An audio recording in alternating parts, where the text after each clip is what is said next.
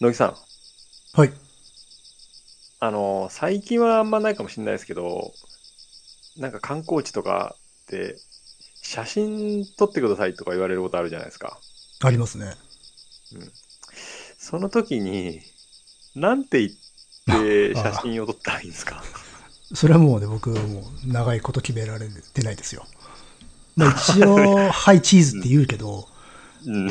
しもう死にそうな思いで言ってますよ、いつもあのチーズっていう時の顔はなかなかみんな群青色の顔ですよね。いやー、なんだろう、まあね、取られる人たちは全然気にしてないんだけど、こっちはもう、なんか、ねなんだろう、キモくなかったかなと思っちゃうね。そう。でもね、あれね、最近ね、321にしました。ああ、それ無難かな。そう、一番これ無難なんじゃないかな。でカウントダウンだからさ、撮るタイミングもうん、わかるし、うん。これはいつの時代になっても恥ずかしくねえんじゃないかなと思って。まあね、その歌詞味気ないけどね。別にいいかも。あでもでもなんか照れながらチーズっていうのもさ、うん辛いよね、あれね。うん結構苦行だよ。最近はでもあんまいないのかな？頼む人。最近は、そうね、頼む人自体が、あでもあれだな、あるか、家族で。まあコロナ禍だとちょっとさすがに頼みづらいっていうのがあるけど、うんあるね、やっぱ子子連れとかで行ったりすると、お互い子供がいて、お互い取り合うみたいなうん。のとかあるね。ああ、そそれは逆にちょっとハードル下がってるのかもね。家族同士みたいな。うん、うんそう、家族同士。で子供持ってるとね、なんかいろんなあハードルが下がるっていうのがあるかもしれない。あ話しかけるタイミングとかも。うんああ。私は基本的に一人だからさ、旅行なんていうのは。うん。だかうんうんらやっぱこう、辛いね。多勢に無勢っていう。こっちもこう、ドンと構えたいんだけどさ、うん。うん囲まれるからさ。でも、そお互い少数だったりするんじゃないですか？野木さんの行くようなとこは。いや、でもなん、なんだかんだ別に普通にほら、自社仏閣行ったりするし、ああ、そうか。うん。まあ、でもあれかな、昔に比べてでも、個人的にはあんまり頼まれなくなったかもしれない。あ、頼まれなくなった。うん。な、人相が悪いのかもね。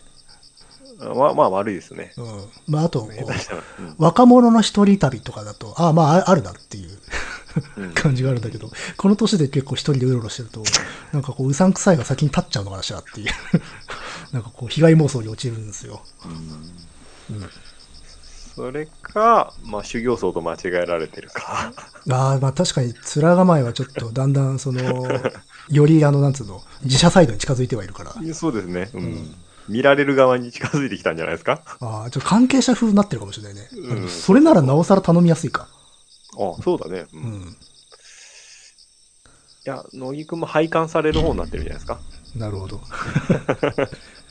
拝まれる方に。配管料と取っちゃおうかね。いやいやいや、そんなこと言ってる場合じゃないですよ。そうですね。はい。えー、とりあえず始めましょう。はい。はい、カエサルの休日です。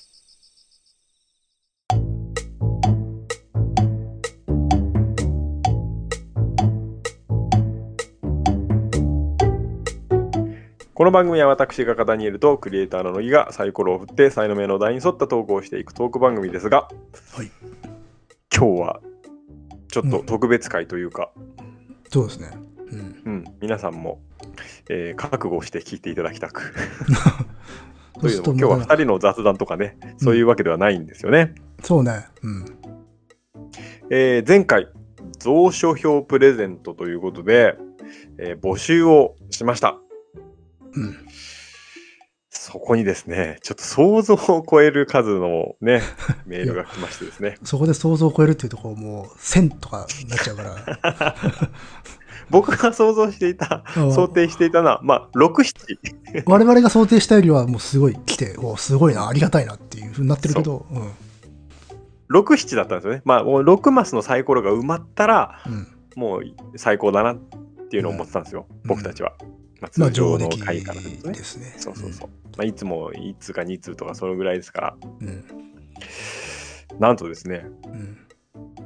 来たメールは16通ありましたね。おーうち応募、えーが15素晴らしい、ね。ありましたので、はい。今日はメールを、まあ、カエサルの休日ではメールを全部紹介するといううん。そして、今回はね、とてもね、割と濃ゆいというかね、うん、たくさん書いていただいたのでね、そうなんですよ。ええあのー一通一通がなかなかの熱量でそうですね。僕たちも読んでて楽しかったんですけれども、えーえーぜひこれは紹介していきたいなということで、まあ多いのでどうしようかなと思ったんですけど、乃木君にちょっと相談して、いや、これは全部紹介しようということで、うん。えーしかし、あの応募に際して、えーこう趣味とかね、好きな芸術家とかなんかあったら書いてください。箇条書きでもいいですよということで、前回お知らせしたので、まあ、箇条書きで書いてくれているところとかは、えー若干省いたりするかもしれませんが、まあ、応募要項的なところですからね、それは。そうそうそうそう、そういうところはちょっと省くかもしれませんけれども、基本的にメールとしての内容を、えー文章としてしっかりと書いてくれたところは紹介していきたいなと思います。はい。ので今日はメールの紹介がほとんどですね。で、えー蔵書票の、えーこう誰にするか、当選者を決めるのは、うん。とりあえずメールを全部紹介した後に、えー、サイの目に、えー応募者を入れまして、えーそしてサイコロを振りたいと思います。うんなので決定は最後の方ですねと。いうことで、うんはい、よろしいでしょうか。はい。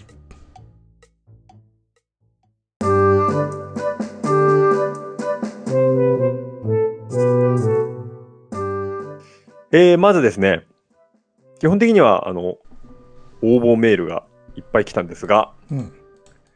えーその中で前回の感想メールというのがうん来ましてですね、これは純粋な感想メールだったので、うんそちらを先に紹介させていただきたいと思います。はいはい。ダニエル様、乃木様、メールでははじめまして、ひなかもと申します。第113回、ファッションと身体を、ちょうど自分用のワンピースの記事を裁断しながら聞きました。既製服の品揃えへの不満から、服の自作を始めた私にとって、流行を無視するということは、それ自体流行に依存していること、という言葉は突き刺さりすぎて笑ってしまいました。さて、私が服を作るに至るには2つの要素があったのかなと思います。1つは流行とモードとトレンドです。ハイファッションのモードの作家性や表現を鑑賞することは私も好きなのですが、やはりそれらは実用性や日常性とは別の次元にあるように感じます。では、自分に手の届く価格帯の服を買うとなると、特に女性ものに顕著かもですが、ショッピングモールはその年ごと、季節ごとのいわゆるトレンドの服で埋め尽くされます。今年のトレンドはアースカラー、ゆるふわ、ミモレ丈、シフォン素材などなど、ほとんどのお店に同じような色、形、素材、雰囲気の服が並んでいます。去年見かけた服が素敵だったな。一昨年買ったお気に入りの服が傷んできたからもう一枚欲しいなと思っても、その形も色ももうどこにもない。その年に売っている服を着たいと思えるか、その服が似合うかの保証もどこにもない。確一的で無難な服を選ぶことも個性の一つなのでしょうが、毎年自分の手の届かないところから押し寄せるトレンドの波に翻弄されることにほとほと疲れて、たとええー稚拙でも自分の納得できる服を着ていたいと思ったのが自作のきっかけでした。流行、モード、トレンド。ファッションがビジネスとして発展していくにはどれも大切な要素なのでしょうが、近年の売れ残り、大量廃棄問題とも合わせ、お話の中にもあったように流れが変わりつつあるのかなという感じです。もう一つは、理想的な身体とは何かということです。話の中でもファッションと性的な視線について触れられていましたが、ファッション界のトップモデルの体型、かっこショーウィンドウのマネキン、かっこ閉じ、と性的魅力のあるとされる体型、かっこグラビアアイドルなど、かっこ閉じ、は異なるようにも思います。私は服飾一般に理想とされる体型よりもさらにデコボコしたタイプなので、えー標準体型に合わせて作られる既製服が合わない、似合わないことが多いのです。近年個性が尊重される時代になり、身長の工程やバストの大小に合わせた服を売るブランドも増えてきましたが、十分とは言えません。強引な減量による接触障害の問題もあります。そもそも理想的な身体って何でしょう？他者から見た理想なのか、自らこうありたい姿としての理想なのか、装うとはどういうことなのか、ファッションは誰のためのものなのか、ダニエル様、乃木様にとって理想的な身体とはどういうものと思われますかとまあ服作りは手を動かす作業なので、ポッドキャストをきっかけに空いた時間でつれづれ考えておりました。初めてのメールでいきなりの長文になり申し訳ありません。興味のあること、えーその外側のこと、様々な刺激をくださるカイサルの休日がお二人のペースで長く続きますように、暑い日が続きますが、お体ご自愛くださいませ。かしこ、かっこ締めの言葉がわかりません。笑い、かっこ閉じ。ということで、ありがとうございます。ありがとうございます。いやいや、えー素晴らしい。はい、うん。えー純粋に前回の、ね。えー話した内容として、うん。えーメールをくださいました。非常に嬉しいですね。服を自作されておるという方からですな。そうですね。やっぱりこうやってなんか作業しながら聞いてるっていう人は、ポッドキャスト多いんですかね。多いでしょうね。うん。うんうんうん。えー質問があったので、うん。えーっと、まずはあれですね。理想的な身体うん。ということで、僕の方から答えていいかな。どうぞ。まず、えーまあ、前回話した内容がちょっと まとまってなかったっていうのが 原因の一つとしてあると思うんですが、あの、ファッションが語るのは、社会的な身体というものと、うん。えー実際のこの物質的な身体というものを、まあ、分けて考えた方がいいかなと思うんですよね。うん。例えばシャネルとかが、えーフファッションを通して描きたかったのは社会的な身体、つまり男性と、えー同じ立場であるとか、うん。えー社会的進出を、女性の社会的進出のためにそういう、えー社会的な身体、実際の身体ではない、うんえー身体として準備したものと、えーそれを性的な視線が物質的な、うんえー身体のレベルへ落としてしまうという問題がうんあるなということで別々に考えた方がいいかなと思うのですが、えーファッションで語りたいことは社会的身体なのに、えーそれに対して、えー性的な視線が物質的なところへ貶めてしまうことが問題かなっていうので話しました。あの、我々が今抱えているこの体、肉体そのものというのと、もっと広い意味での身体っていうのがあって、その広い意味での身体を拡張しようとしたっていう流れだった。そうそうそう。うんそうこう、うん、あの性的な視線がスライドしてしまう重ね合わせてしまうために、うんえーなんか亀裂が生じるってことですね。でファッション界のトップモデルの体型っていうのは僕は個人的にはもともとの狙いとしてはあのギャラリーでいうところのホワイトキューブ的な役割を、うんえー担っていたんじゃないかなと思うわけです。うんまあホワイトギャラリーでこう空間をある種無化するわけですけれどもうん。当時としてはその服を際立たせるために、えーある程度こう身体ってものは無化されたんじゃないかなというのがだからなんかこうやっぱりグラマラスとかそういうものとは違うじゃない？性的な視線の入り込む余地のあまりないところを選んだんじゃないかなと思いますねもともとは。うん。だから何の取っかかりもないっていうとなんかちょっと申し訳ないような気がするんだけれども。うんまあ、ただあのそそこのさっき言ったその性的な目線による物質化っていうのは、性的ってまさにそこなんだよね。その社会性とあの物質的なものをあの繋いでしまうものなんだよね。良くも悪くも。性。うんうんうん。それが今起きてることだったりするじゃん、世の中で。はいそうですねまあでも、この追いかけっこっていうのは終わらないと思いますけどね。多分。うんうんうんうんまあそうですね。追いかけ終わらないとは思います。これは。あの、あらゆるところでね。というところじゃないですかね。なるほど。うん。そのような感じでいかがでしょうか。うん。あといや、でも、いいですね。やっぱこう、実際にね、作って着るという人からのね、意見なのでね。ありがたいです。うん。僕もよくああの服を一回ほどいて縫い直したりとかしてました。気持ちはよくわかります。そうか、作るっていうのも、すごく意識変わりそうだね。作ったものを着るって。うん。そうですね。うんうん。まあ、僕は本当 あの既存のものを改良したぐらいですけれども、うんまたゼロから作るとなると全然違うんでしょうな。よくばあちゃんとか全部作ってましたけれどもね。まあまあ、昔の人はね、結構、うん。着物とかもね。うん。うん。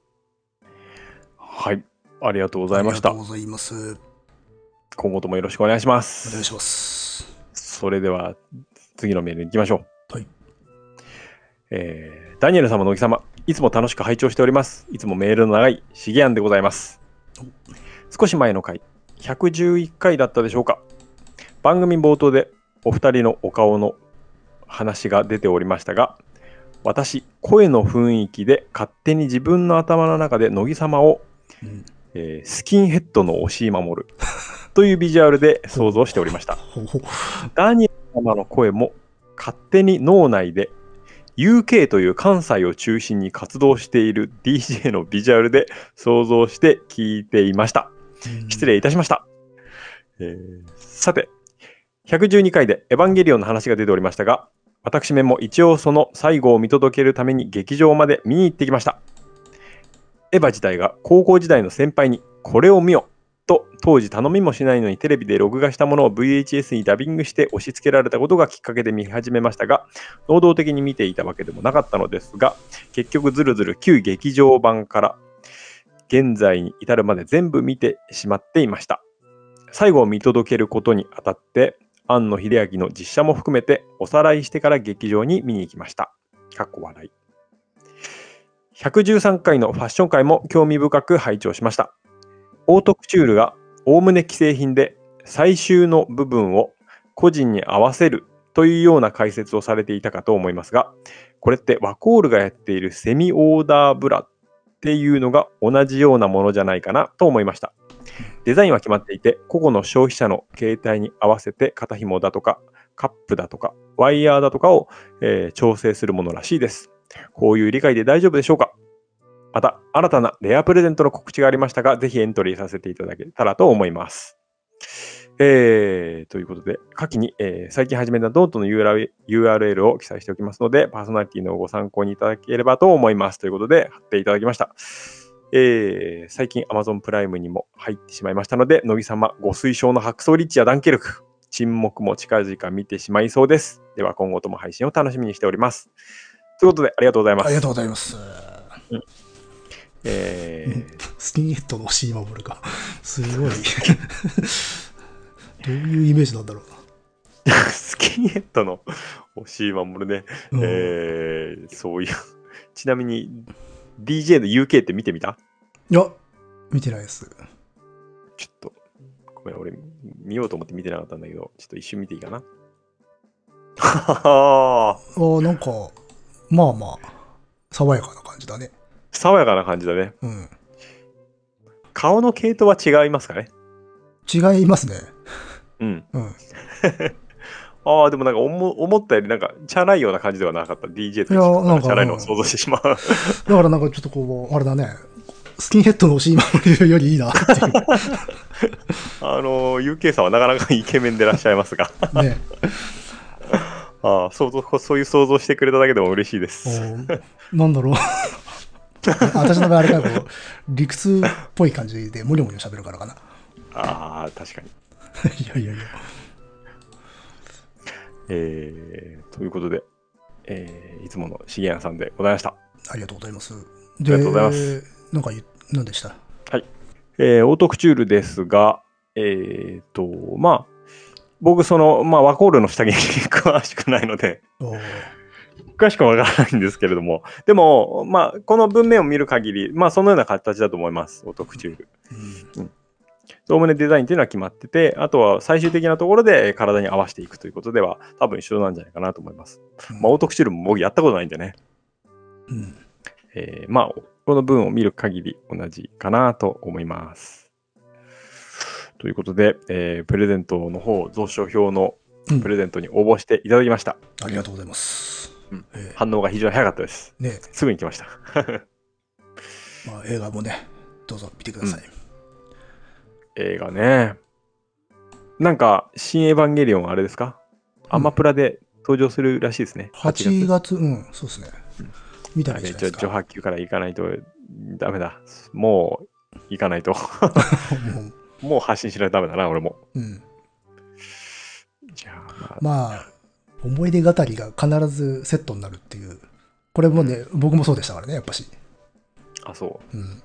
どのタイミングでハマったっていうのを一番問われるジャンルっていうかさう。、作品なんだよね。ああ、はいはい。うん。こりゃ今見てもどうかな。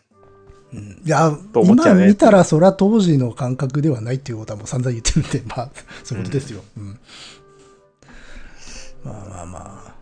そうね、VHS って懐かしいわね。うん。うん今見ると映像、画像悪いよな。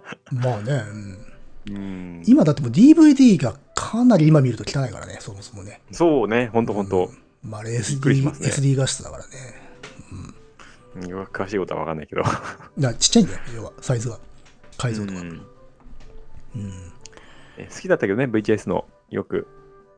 あんまり言うのは良くないのかもしれないけど、よく海賊版のライブライブまあまあビデオとかをね。我々はね、高校生、中高の頃は出回ってね、貸し借りっていうのされてましたからね。うん。はい。うん。オーディエンスショットのすっげえひどいやつとかね。うん。なんか思ってますよ。逆にあれどうやって流通してたんだろうってすごい今気になってるけどね。ん？ああいうのって誰かがオリジナルから起こして勝手に販売してたってことでしょ？そうそうそう。うん。どこでの店で古本屋とかで売ってたのかな？わかんないけど。うん、そうじゃない？うん僕らが足げく通ってたところでもあったし、あ大量にダビングしてあれでしょ。うん。そうね。あの、海賊版とかダビングされたテープが出回るとか売られているっていうのはもう、今のヤングにはわからない世界ですよね。そうですね。まあまあ、あの、違法ダウンロードみたいなもものだよね、でもね。まあそうですね。うん。でもあの僕ら小学校ぐらいの時さ、レンタルビデオ屋行って、あの、ツタヤとかまだない時さ、うん。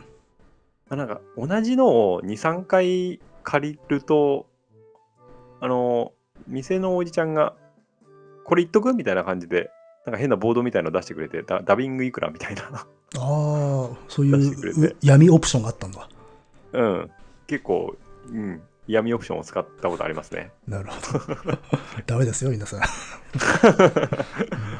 うん、だそれがいけないこととか知らなかったし、俺小学生だっそうね、うん。当時はね、普通に売ってるもんだと思ってたしね。てか、海賊版って概念なかったもんね。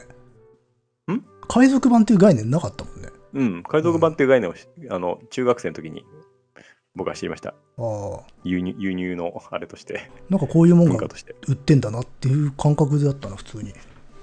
うん。うん、ただ、まあ確かに思い返すとすんげえやっぱ画質汚かったからね。うん。うん。まあまあ、そういうのいっぱいあったね。本当に。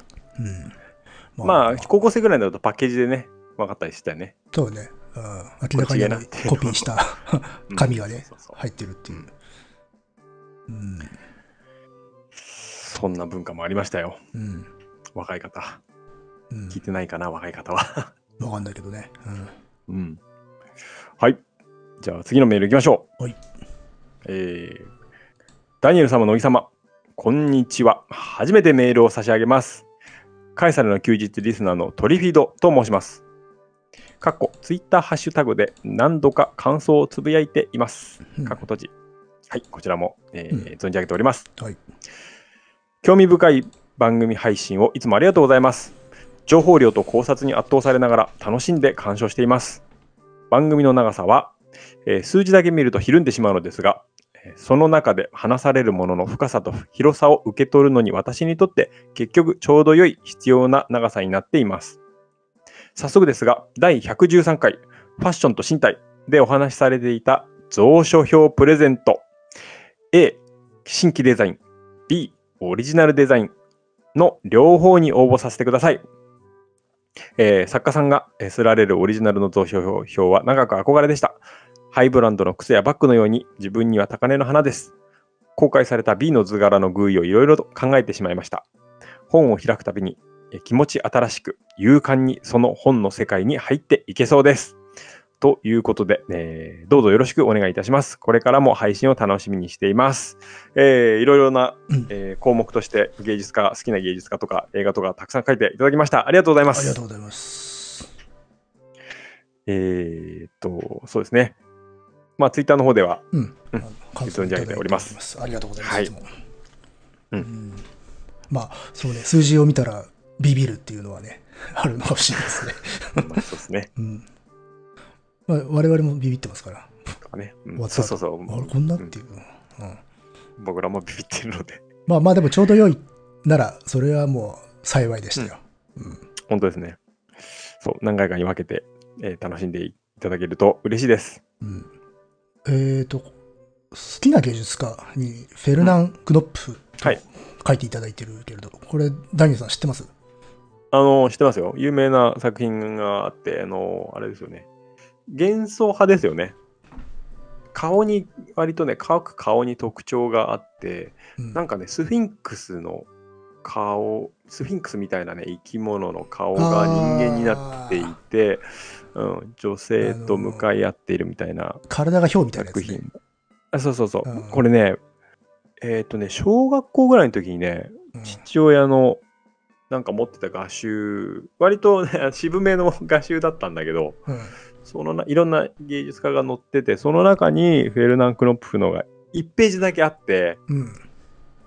そこでね、わあ、すごい、この作品だけなんか夢をかきたてられるなっていうのを思ってね、えーその後、図書館とかに調べに行った記憶がありますね、小学校の時。うん、おおうんうんうん。なんかなるほど、ね。幻想派で結構そういった作品をかたくさん書いていてうん。好きでしたね。なるほど。なんか女の人はよく書いてるけど、いやなんか女性の顔がさ、この顎が非常に大きい女性を描く。そうそうそうそうそう。なんかあの、顎は意志力だみたいなのを昔聞いたことがあって、ああ、なるほどなと思ったことがあって、それを思い出したっていう。ああ、なるほど。あ、それ聞いたことあるの？俺も。うん。あの、漫画の話だったんだけど、漫画でキャラクターの顎がどんどんどんどんこう頑丈になっていくっていうか、あの厚みを増してくるっていうところに、あの、このキャラクターに込められてる意志の大きさみたいなものが肥大化していくみたいな話を聞いて、あああ、なるほどな、みたいな。な、何でしたかな漫画山だったかな？うん。あ、本当。うん。っていうのをね、思い出したということですよ。うん。まあだからさっきの身体性みたいなところともつながるなとは思いました。うん、んそうね。そのまあ、さっき物質的なものではないよっていう話をしてたんだけど、その物質的なところも、そういう観念の世界に手が届くっていう。その物質的なところを手がかりに観念のレベルまで押し上げるっていうのはよくあるね。そうね。んてか、まさに絵画はそれをやることだからっていうところがあるんうん、そうそうそう。物質的なところを手がかりにするからね、どうしてもね。うん。という感じでね、ええうんうん、ありがたいことです。久しぶりに見ました、フェルナン・クロンプフの作品。ああ、いいな、今見ると。おおあ、このなんか、両手で頬杖をついているようなの作品とか好きでしたね。うん。いやー、なんかいいきっかけです。ええありがとうございます。うん。では、次、行きましょう。はい。えー非常にシンプルでした。ラジオネームメタラのジゴロさんです。お蔵書票プレゼント熱望ということで、うんえーいろいろと、あのー好きな画家や映画、えーう書いてくれましたが、僕が引っかかったのは、あやっぱりあれですね、引っかかったというか、おっと思ったのは、好きなミュージシャンメタリカですね。ああ、ね、ちゃんと、い やちゃんとというか、うん。本当メタルなんだなっていう。あーやっぱメタル好きだだななんだなと思いました。僕は引っかかったのは、好きな映画、良き人のためのソナタですかね。おお、うん、これ知らないんだけど。これはでも、あの、ドイツ映画で、有名なドイツ映画で、アカデミー外国語映画賞を取ってますよ。そうなんだ。いつ頃のですか？あ、映画自体は2000年代だけど、描かれてる時代があの、はうん80年代かあれ。あの、東ドイツ時代の、これ、あの、うん社会主義体制のさ、監視社会のドイツを。描いた作品で、まあ、いい作品でしたよ。おなるほど、なるほど。ああの、もしも未見であればおすすめですので。あ、本当ですか？うん。あの、まだ聞いたことなかったら、あの、メタリカおすすめですので。ああメタリカはもう だいぶ前から存じ上げてますので。うんあこれもね、もう音がテーマですよ。あ、そうなの？ええ。盗聴がテーマだから。そうなんだ。という感じでね、ええ本当にもうストイックなね、あの好きなものだけをバッと送っていただいたというそう。感じです。いや、ちょっと、まあ、気持ちがいいですね。すまあ、メタラーっぽいですね、こういうところね。そうなのか。えはい。えー続きまして、ダニエルさん、乃木さん、はじめまして、間です。初めてメールをお送りします。えーいつも2人の穏やかな声色と、いろんな事柄を多角的に捉え、否定的でなく、ただそれがあることを認め合ったりする会話にえ日々癒されています。早速ですが、蔵書票、ダブルチャンス、ともに応募させていただきたいです。私はカンボジア駐在員、ダイビングインストラクター、漁師、ワインのサービスを経て、すごいね。好きな場所で生きていきたく、1年前に山梨に移住しました。今は自然栽培という農法で農業をしています。山梨の好きなところは空が広く野菜が美味しいところです。海外に行くことも好きでしたが、一日一日の変化を楽しめる場所に住んでいる今は、目の前の小さな発見に心躍る日々で旅をするように毎日を過ごしています。えー好きな作家はハムロリンさん。趣味は孤児を見に行くことです。えー芸術はまだまだ詳しくなく、お二人のポッドキャストを聞いて勉強させてもらっています。これからも楽しみにしています。お体どうぞご自愛ください。ということで、ありがとうございます。ます。まずこの経歴よ。すごいよね、これね。カンボジア。カンボジア駐在員、ダイビングインストラクターまではつながるけど、あ、漁師そう、そうそうそう。漁師かっていうところで、そこからまたワインのサービスっていう、あ、でもう、んつながるようで、つながらないようでつながるような。うんダイビングインストラクターからワインだったらまだわかるんだよね。うん。一発ここで漁師を挟んでる時点が。あーまあでも、やっぱなんかこう、生きるということに関わってくる 仕事っていうのかな。ああ、うんなるほどね。そうかそうか。わからんけれどねっていう。ううんん。まあなんだってそうなんだけどっていう。うん、まあでも、やっぱだから自然に対する思考から今のスタイルに行き着いたっていう感じですね。そうだねう。ん。まさに。まあ、山梨、いいじゃないですか。僕も山梨は好きですよ。うん。うん。まあ、よく行ってたから。あれ、なんか、なんだろう、あれ、別荘？まあ、別荘というと聞こえはいいんだけど、まあまあまあ、あの、家が、山の、なんか雑木林の奥に家があった。うんうんうん。えっとね、小淵沢っていうところにね、そうそうそうねうん。家がありまして、あったね。うん、毎年行ってたって。あの、今、北斗市っつって、あの、あの辺の町とかが全部合併して、北斗市になってんだけど、あ、そうなの？そうそうそうそう。我々がね、えーあの、一緒に行った時は北斗市はなかったんだけど、うん。うん。そうだよねすごいバカでかい市になっちゃったよ。面積的に言ったら多分、山梨で一番でかいのか。あ、マジか。うん。あ、そうなんだ。うんあそれ知らんかったな。あ全然関係ない話になっちゃったけど。いやいやいや ごめんごめん。まあまあまあ、いそうなんだいいいとこでしたよね。うん。ん僕らもね、あの辺は行ったことがあるので、大好きなところですね。うん。そこで農業してると。うん。まあ、我我々もね、確かにあの、長野県でね、あの、サニーレタスもらって食いながら旅をしたっていう記憶がありますから。なんでそこをピックアップするかな。いやいやいや。まあまあね、大事な命をつないだサニーレタスだったかそうらね。まあそうそうそう。うんあんなうまいサニーレタスはあれっきりですよ。まあ苦しい思いをしたんですよ、僕たち。やっぱ、あの、本当最高の調味料ですよね。空腹はね。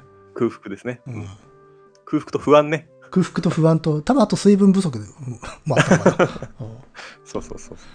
うんじゃあ、えーっと、じゃあそんな命をつないだ山梨も、うん。えー山梨にお住まいの相田さんもうん。応募の、えー枠に入れさせていただきます。ありがとうございます。はい。ええ続きまして、うわ、すごいですね。はい。もうどんどんいかないとね。うん。いつも楽しみに拝聴しております。リスナーのイージーと申します。ダニエルさんよりの蔵書票プレゼントに応募いたします。ラジオネームイージー。えー、なんとですね、ただいま還暦の60歳。うん。昨年末に3人目の孫ができました。職業はエディトリアル系のフリーのデザイナー。まだ現役です。美大の漫画系学部で非常勤講師も務めています。すごいですね。阪神間に住んでおり、毎朝海沿いの堤防を歩いて自宅から15分ほどの仕事場に通っています。もし当選したら10枚の蔵書票をどの本に貼ろうかと考えてみるととても楽しかったですね。どちらかというと書籍よりも80年代から2000年代の雑誌、かっこカルチャー、美術史からスポーツ、グラビア誌まで雑多、かっこ閉じが大量に仕事場を占拠しているのですが、同版画の蔵書表が似合いそうな書籍、そして自分の蔵書として孫に残したい書籍を選んでみるというのも、この年ならではのちょっといたずらな企みでした。候補に挙げたのは、まずサイン入りの2冊。えー岡本太郎の世界、展覧会図録と筒井康隆著、えー残像に口紅を。うん次に、とにかく分厚く重いガロ20年史木造モルタルの王国。横尾忠則全装幀集の2冊。そして娘からプレゼントされた画集ティム・バートンの世界。服部幸雄一ノ関圭著絵本夢の江戸歌舞伎。えー写真集、えーピクチャリング・プリンスプリンスの素顔の3冊。あとは大判で美麗な宮谷和彦著、えー、クジャクオルガン、えー活版印刷本の渋沢達彦著、幻想の肖像。残りの1枚は自分の想定した本の中から何か1冊選べたらいいなと思います。結婚してからずっと今も猫と暮らしています。あと、スバル360に始まり、スバル車を乗り継いでいます。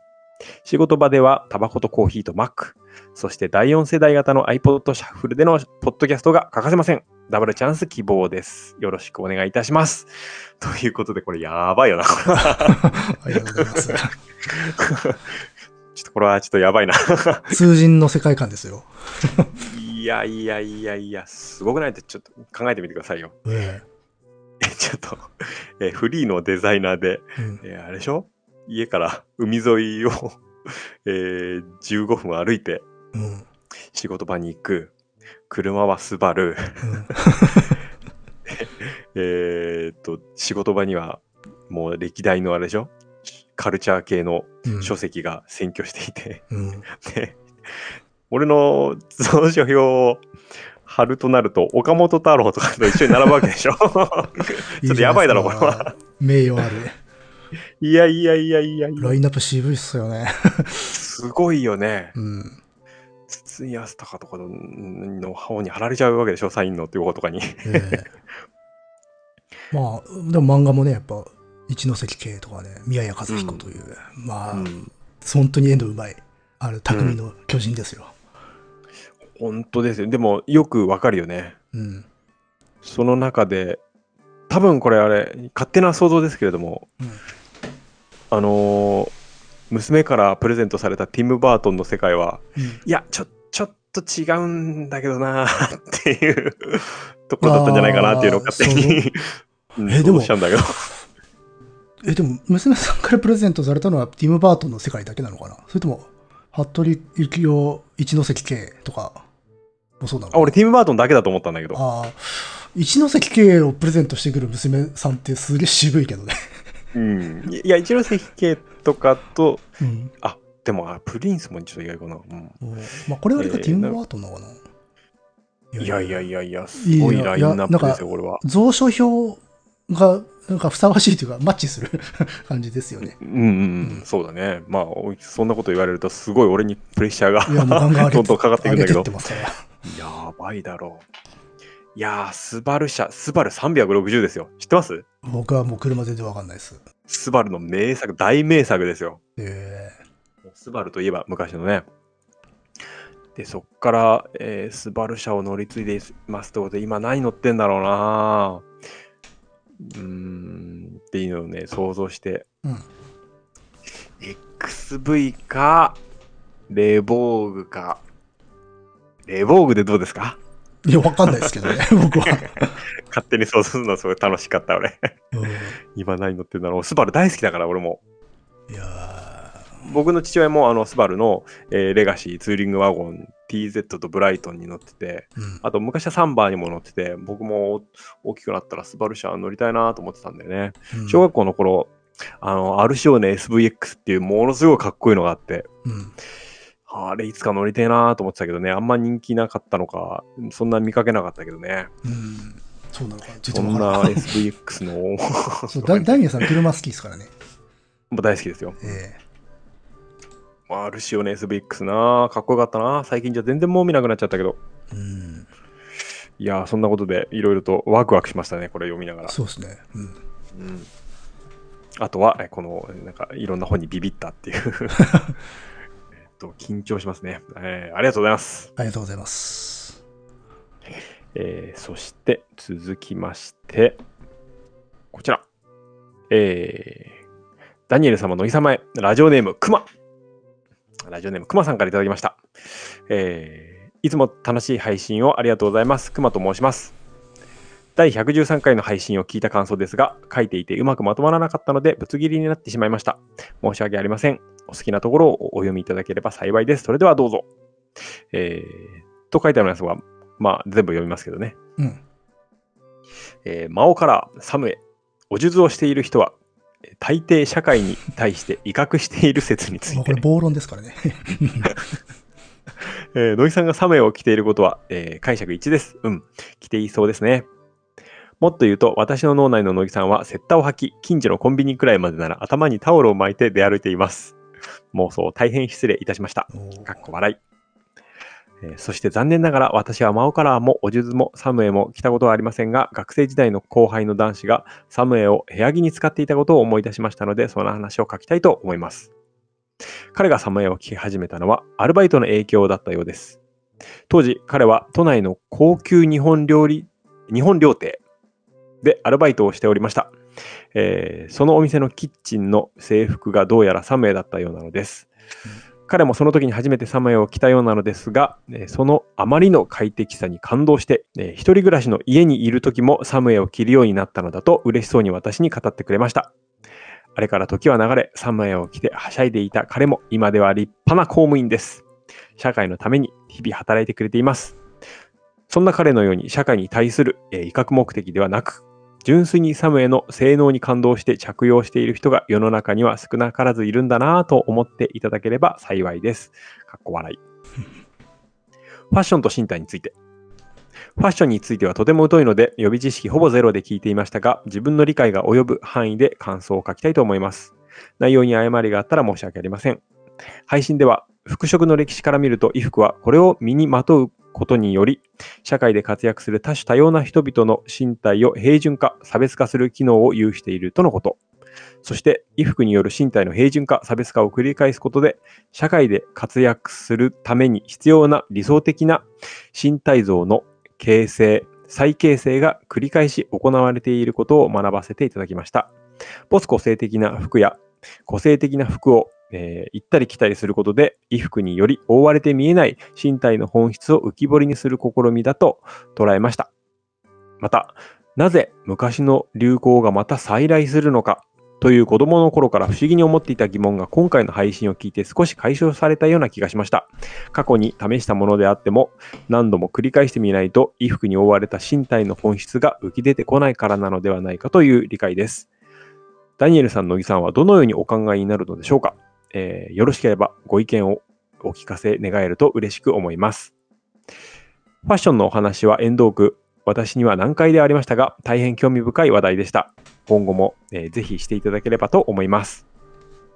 えーっと、そしてもう一つですね。篠田東光店に行ってきた件について。2021年の5月上旬に横浜総合で行われた篠田東光店に行ってきました。残念ながら篠田先生は同年3月に老衰でお隠れになったようですが、去年107歳。その展示は文字通り長い人生の足跡を垣間見るようで人生の節目における作風の変化に富んでおり、とても楽しく作品を鑑賞することができました。始まりは文字であり、書の美しさ、文字の意味を含んだ作品が多く、中には萩原作太郎や中原中也の詩を書いた作品などもありました。これはあくまで書道家を名乗っていた時期の作品だとのこと。そんな先生が海を渡り、アメリカで活動を始め、漢字や日本語の意味を読めない、理解できない人々を相手に書を披露する日々が続くと、次第に書から意味が抜け落ち、線の形や墨の色、すれ具合で表現される美しさを重要視するようになったそうです。この時に作風が書から絵画の抽象画に近くなっていきます。そして書の魅力を最大限に生かすためには日本の湿潤な気候が不可欠であると感じ、日本に帰国。そこからはエネルギッシュな筆運びから日本の美意識を叙情的に表現する作風へとさらに変化していくとのことでした。一瞬の心のきらめきや心の形、とどめ得ぬものなど形のないものを表現しているとのことです。展示にはあえて題名や解説がない作品ばかりで、えー制作者意図のわからない作品も多々ありましたが、筆の動きやすれ、にじみ具合、墨の粘り具合や濃淡などを観察し、篠田先生がどんな一瞬の心の形、匂い、風、空間を表現したかったのかを想像することは新鮮で楽しかったです。皆さんにもお勧めできる楽しい展示でした。機会があればぜひ一度ご覧になってみてはいかがでしょうか。以上、展覧会のレポートでした。えー、ということで、この後は、えーいろいろと、えー自分の、えーパーソナリティについてお書きいただいております。はいこ。ちらが要求している 内容ですね。あの、あはいはい、そう好ですね。きなものを教えてねっていう。うんそうですね。ということことで、で、とりあえず、あ、サムエはね、あの、僕も着てますので分かりますが、非常に本当に快適なのでおすすめですよ。ああ、俺ね、多分ね、あの、素材感からしてかぶれちゃいそうな感じがする。あ、まあ、物は、あの、材質は結構いろいろあるから、うん。うん俺結構ね、ダメなあ、でも。繊維が擦れるのはもうダメだとちょっとうん。辛いかもね。そうそうそう。だから、うん結構、俺寝る時のとかは特にね、うん。気にしてる。真央カラー、俺、この間思ったんだけど、うん。自己評価と社会的な評価の差が生じている人が 真央カラー来てないですか？それ、僕がこの間言った時より辛辣な意見じゃないですか。まあ、そういう偏見はありますね。勝手な意見です。すいません。まあまあ、あとこれは、あの、ツイッターかなんかでどなたかの感想でしたかね。あの、まあ、ネクタイをしなくていいからっていう、うんうんうんうん。うん、なるほどね。そういう理由もまあ、わかりますよね。うんうん。あ、わかる。それも非常に。あそうあの、サムエ威嚇説はね、あの、なんだろう、着ること自体じゃなくて、結構それでいろんなところで出てっちゃうっていうところね。うんうんうんうん。自然と出てっちゃうってこと？っていう感じかなっていう。うん、まあ、まあ、ていうか一人だけだよね。前回も話したおじさんじゃないですか、そうそうそれそうそう。いや、あの人がそういう感じになった時に、あ、やっぱそうなんだって思っちゃっただけだから。でも別に私、あの人のこと私結構好きですからね。えああ、ええ好きですね。僕ら好きですからね。うんいちなみに今、頭にタオル巻いてますけど、ええそれは、タオル巻いてコンビニはね、ギリで行かないです。あぎりいかないんだ、うんそれは。でもサムエでコンビニは行っちゃうな。近所だったら。まあ、それは、うん。うん。サムエにニューヨークハットですね。かっこいい。そうね、乃木くん、サムエでその、何も被らなかったら逆に危険だな、本当にな。ああ、そう。あ、帽子は被るよ。帽子っていうか、うん被り物はしていくよ。あの、やっぱこうね、バランスっていうのかな。うん。うん、そうね。あと、やっぱしちょっとようなものは入れます。うんうんうん。うんそうかそうとかか。帽子とかで。うん。うん、フファッションについてはいかがでしょうか？うん。えーと、なんだっけ？えーと、昔の流行が再流行す、再流そうそうそう行そうするっていう。うん。うん。これね、30年周期とかって言うよね、よくね。もう今はもっと短くなってますね。あ、本当？だから今、だからさ、うんあのーまあ、バブル期とかさ、ちょっとそれのちょっと後ぐらいの格好してる若い子いるじゃない？うん。やっぱ不思議な気するね。ついに来たなと思う。そうそうそう。僕らが知ってる服がね。ついに、あの、要は、一周しちゃった。で、一応我々の世代からすると、ダサいとされてきた格好だったじゃん、あれ。うん、そうそうそう。んけど不思議なもんで、今見ると、別にそうは思わないんだよな。うん。まあもちろんその細部がちゃんとアレンジされてるから、全くのリバイバルではないっていうところもあるんだろうけど、あとはやっぱしそれがリバイバルする風土を我々もまた空気を吸ってるんで、受け入れてるのかもしれないしね。まあ、うん、それはもちろんあるとは思うけどね。うん。だからまあ、着てる当人たちは知らないから、あの、おしゃれだと思って着れるんだろうっていうことでもなくて、意外とそれは知っている世代も、まあそのリバイバルを受け入れてるっていうところにうん面白みがあるんだよなっていう。うんうんまあ、うその受け入れも最近では非常に間口が広いというか、うん。うん、まあそういうもんだろうなということで、お僕らの世代も受け入れるようになってきた。昔はなんかもっと拒絶反応があったような気がするけどね。うんまあ、あと今ね、ダニエルさんが、まあ、リバイバルのその周期が短くなってるっていう話をしたけど、うんあの、もう参照が昔と比べて極めて容易なんだよね。昔のファッションはね。うん、そうそうそうそうそう。うんもう、今はもう100年のファッションを全部部屋の中で確認することができるっていうのは、これまでとかなり違う環境だから、うん、そう、あのーこれファッションだけじゃなくてね、いろんなことが、もう歴史がフラットになってきたなっていうのはよく思うこと。で。横並びで提示されてる、どれを選ぶかっていう世界にはなってきてるよね。そうそうそう。うん。音楽とかもね、非常に思うね。最近のとかじゃ、もう若い人あんまり最近のとかっていうのはそこまで気にしてない、でしょうね。なさそうだっていうのと、うん昔のもよく知ってて、うんそれを別に昔のだと思って聞いてるわけではなく、うん。あくまでも音楽の一つとして聞いているようなところがあって、うん。その辺もあのフラットになってきてるんだなっていうのが最近の感想かな。特に音楽で思うね。音楽とファッションか。それはあると思います。なので、うんまあだからリバイバルも今までのリバイバルとは違ったうん。感じにはなっていくよね。うん。うん。だし、多分一つがこう全体でリバイバルではなくて、なんていうのか、層とかクラスターによってずれていくっていうの。このコミュニティの人たちはこれをリバイバルして、また別のコミュニティはこっちをリバイバルしてっていう感じとずれていく。そうね。うん。っていう意味で大きな中で細かく循環していくっていう世界になっていくんだろうなっていう。うんう。ん。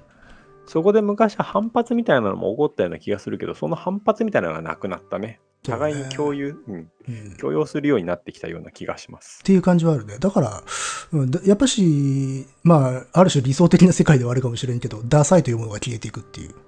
うん、そうそうそう。まあダサいっていうのは、その、なんつうんだろう。もう、ジャンルとか分野そのものをダサいっていうような、すごく大つかみな発想の仕方はしなくなるだろうなっていう。うん、うんそうだね。うん。ということで、それはそれでいいことだろうなと思いますね。うん。あとは、篠田投稿店に行ってきた件についてということで、僕はもう、ちょっと不勉強で全然知らなかったんだけれども、僕も存じ上げませんでしたが。うん。うん。で、作品をね、見てみました。うん。長らくやっぱり僕、いつかね、まあ、なるべく早いうちにやりたいと思うんだけれども、うん。抽象画に特化したちょっと回をやりたいなっていうのを思って、いろいろと抽象画を昔の、えー年代からこの間見てたんだけど、うん。あのー日本の抽象ってやっぱりこの中でも触れてるけど、やっぱ書とかうん。が一つ大きいなキーワードになってくるのかなっていうのを、えー思ったね。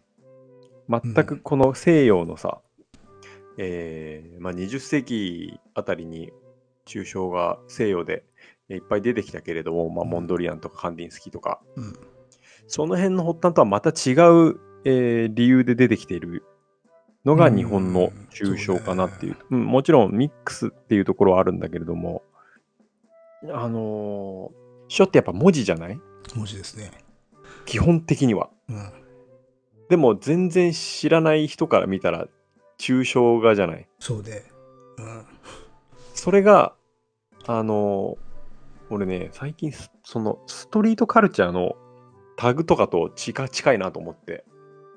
よく紙に書いたんじゃん、うストリートアート。ありますね。あれ、基本的に、うん制作者の名前を書いてるだけなんだけどさ、うん。あれもし読めないじゃん、読。めないですね。で、あの、もう文脈もわからないから、あれはやっぱし通り過ぎる人からすると、ただの形なんだよね。うん。うん。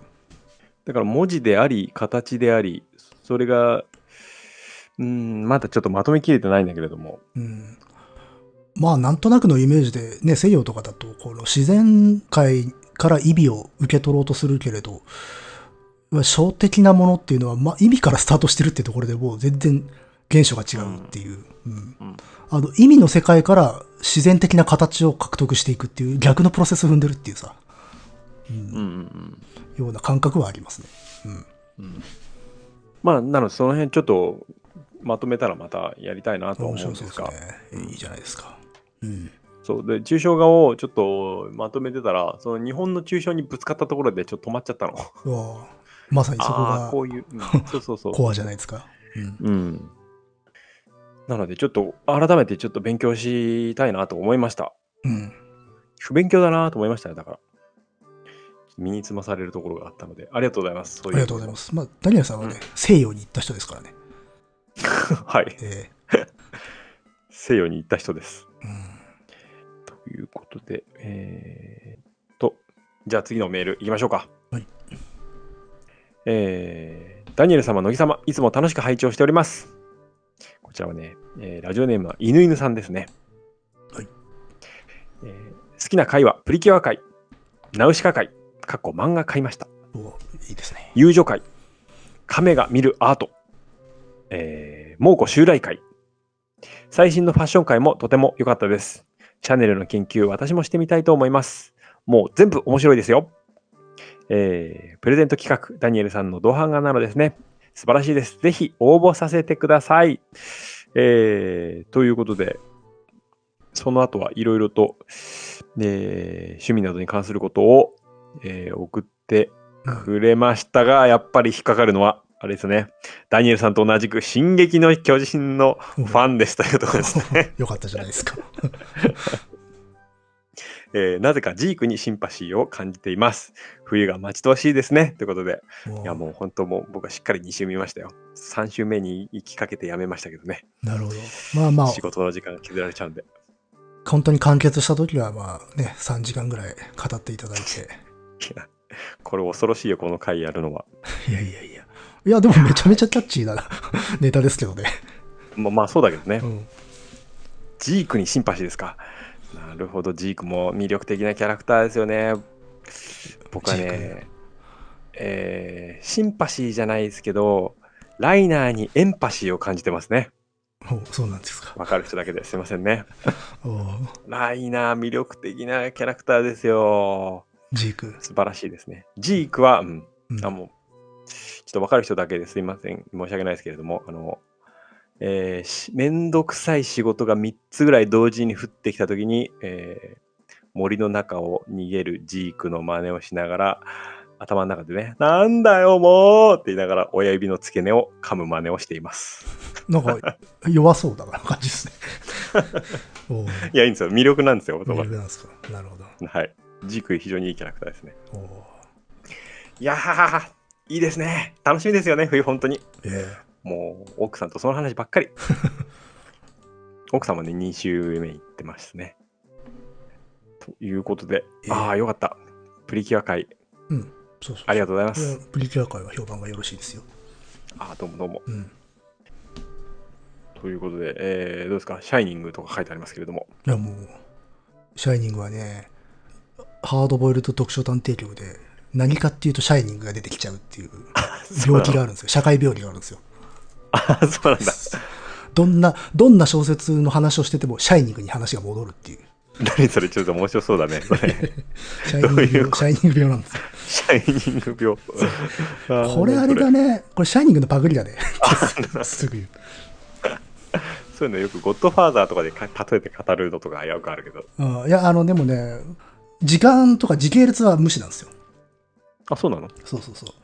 あの、スティーブン・キングよりも昔に死んじゃった人でも、スティーブン・キングをパクってたりするっていう謎の時空が存在するんで。あ、いいいいね、それね。えーフラットだからね、今となってはね。そうそうそうそう。横並びにすべての過去が提示されてる世界ですからね。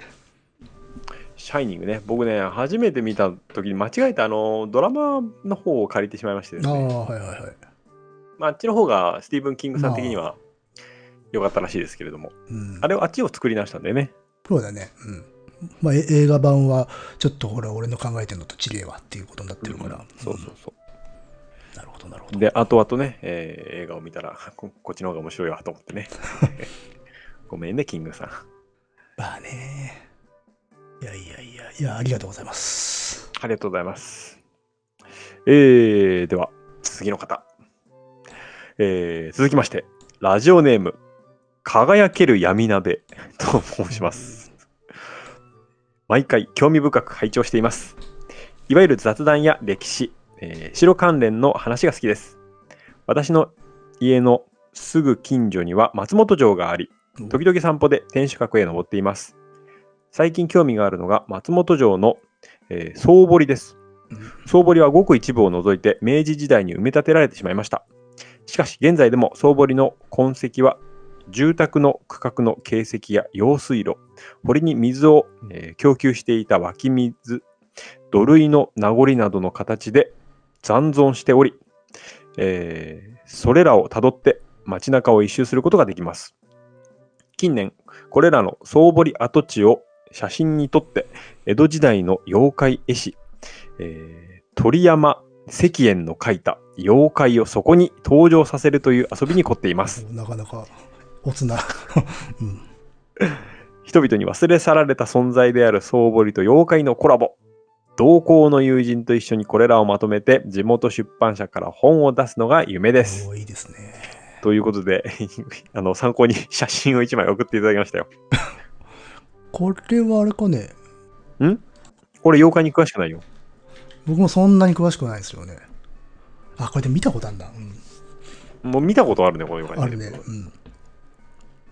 いやいやいや、すごい。なんでこういう組み合わせになったんだろうね。本当だね。うん。まあまあまあ、でも無理やりつなげるとすれば、やっぱしこう、水が流れていた後っていうのは、ちょっと妖怪的なね、うん、やっぱ水っていうのはね、うんえー引き寄せられるものがありますからね。水場は非常に重要なエッセンスですよね。やっぱりうん。怪談とか妖怪とかそういう上ではね。いやー、いいじゃないですか。おね、総堀をたどるなんておつな。っていうか、近所に松本町があるってのは羨ましいですね。長野県ですかね。うん。まあ私、松本町ってね、1回か2回ぐらいしか行ったことないからね。2回かな？いや、いや、うん。それ上出来だと思うよ。そうか。いや、ほら、当時俺も一回行ったことあるけど。行った時まだちっちゃかったんで、あの、ちゃんと堪能できてなかったなっていうのがあるよね。かっこよく言ったけど。いやいやいや。まあ、テンションがね、上がりましたけどね。ええうん。そうそう僕も冬に行ったんでクソ寒いイメージしかないです。そうね。うん。うんなるほど、なるほど。いやいや、いいですね。これ、ねぜひね、出していただきたいですね。これなかなか面白いですね。うん。本当どこをつなげるかだよね。なんかこう、そうね。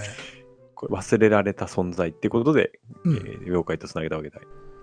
本当どういうエッセンスを抜き出してつなげるかでうん。面白いね、こういうのは。そうね。確かに。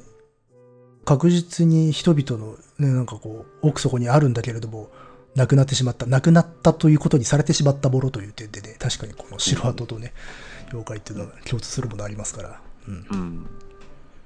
ということで、あのーその他好きな映画とかいろいろと書いていただきましたが、うん。ホッパー、好きなんですね。エドワード・ホッパーとビルヘルム・ハンマース・ホイというのが並んでると、なんとなく、分かってきますねで、ビル・エヴァンズだもんね。うんうんうん。うんが分かってきますね、分かってる。おそらくね。はい。なかなかえいいラインだよね。うん。シャレオツな感じでもあるし、けど、なんというかこう、うん非常にアーバンでありつつ、うん。